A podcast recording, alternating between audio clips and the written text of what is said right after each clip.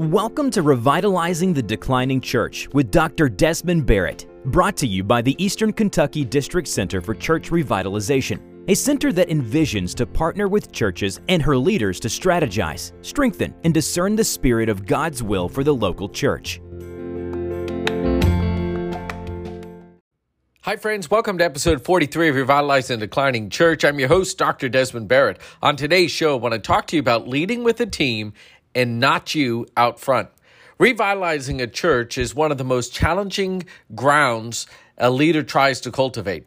Serving alone with a superhuman mindset instead of a spirit led mindset can lead to personal and ministerial destruction. Every year, a couple of high profile ministers fall from grace because they have not developed a team that holds them accountable for their daily actions. While the high profile leaders gain the headlines, this situation is played out in countless communities like yours, all across denominations, all across sectors of church size.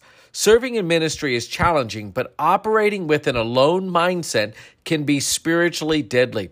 The Christian church has learned that when leaders lead out front with no accountability, they become spiritual targets of the evil one.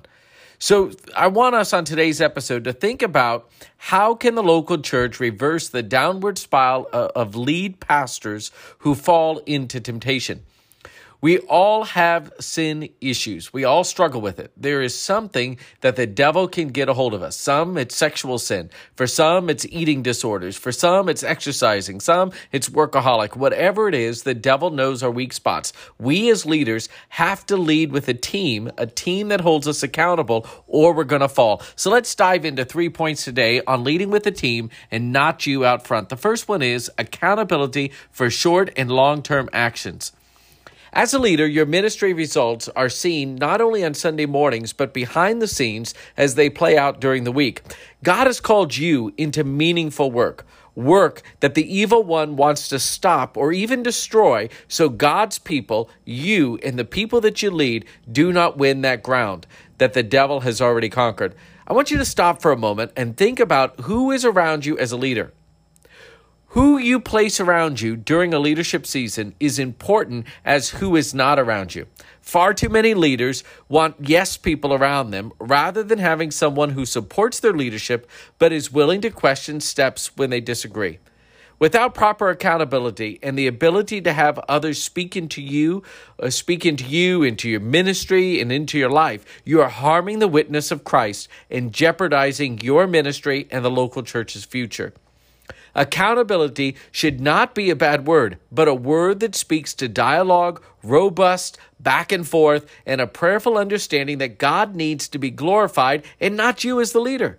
When you permit a handful of godly lay people or even pastors to speak into your ministry, you enable the Spirit to work through them to help improve the church. And by default, it's going to help you and it's going to help your ministry. Instead of being uncomfortable, I want you to be comfortable with the rebuking that comes, with the tough conversations that comes, as you realize it's not done in a harmful way, but it is in, done in a way that helps you, helps your ministry, and helps your local church. The second point of leading with the team and not you out front is to have accurate feedback from someone you trust. Scripture teaches that everyone should have the opportunity to share their concerns or praise regarding ministry issues inside the local church. But not everyone should be permitted to speak about the ministerial journey of the church as it relates to your ministry, your spiritual leadership of that local church. The church has an established leadership structure. Regardless of denomination, regardless of the local church, you have a structure. It's not there for hierarchical purposes, but because it is biblical.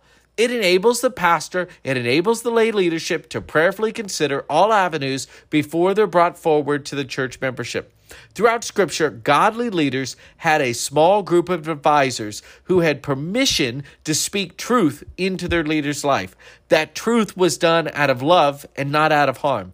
They were done in private and it was done in a respectful tone. However, let's just be honest. In today's world, too many people feel they have the right to speak about all subjects in any manner they wish.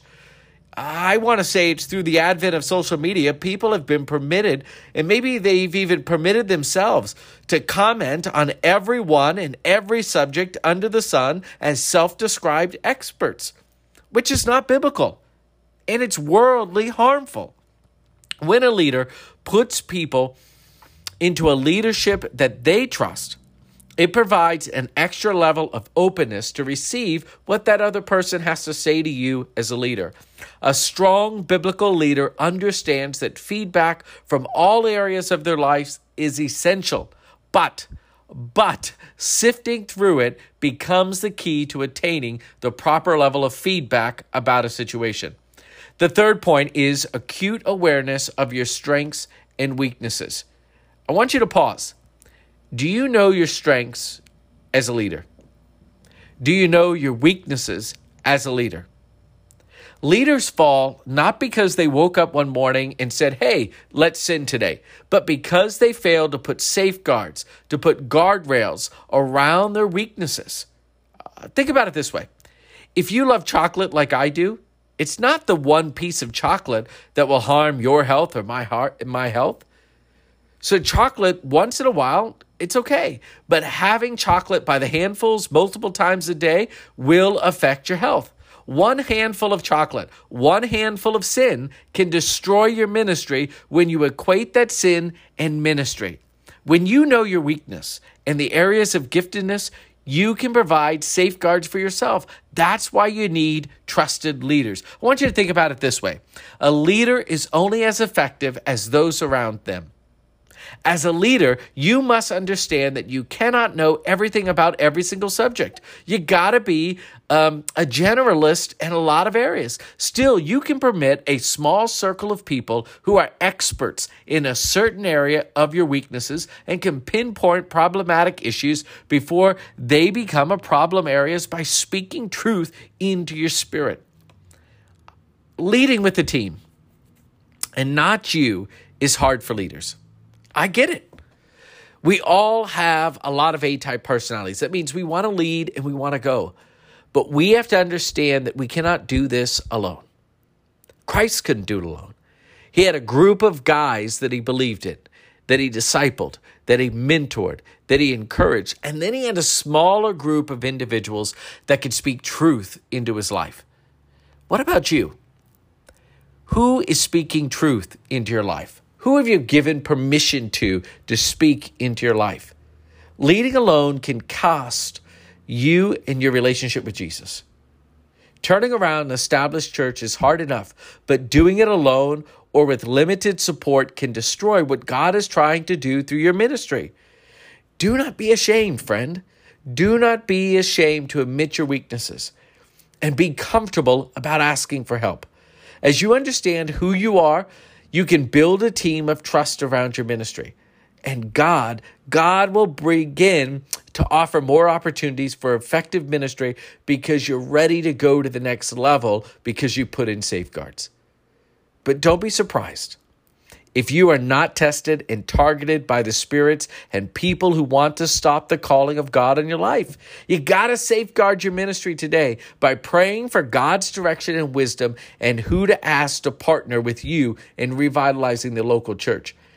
I just believe today God wants more from you. God wants more from your from your ministry and he wants you to do more for that local church and in the future to come.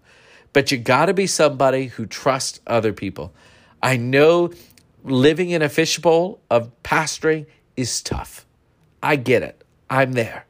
But we have to trust certain people. And when they break your trust, you learn from that and you bring in new people.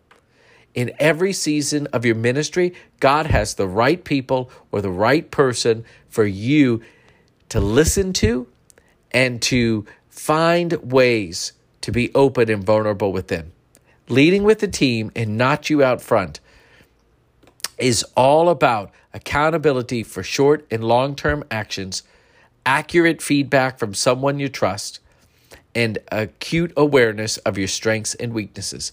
God wants to do something amazing in your life, but will you trust Him and will you allow other people to speak into your ministry?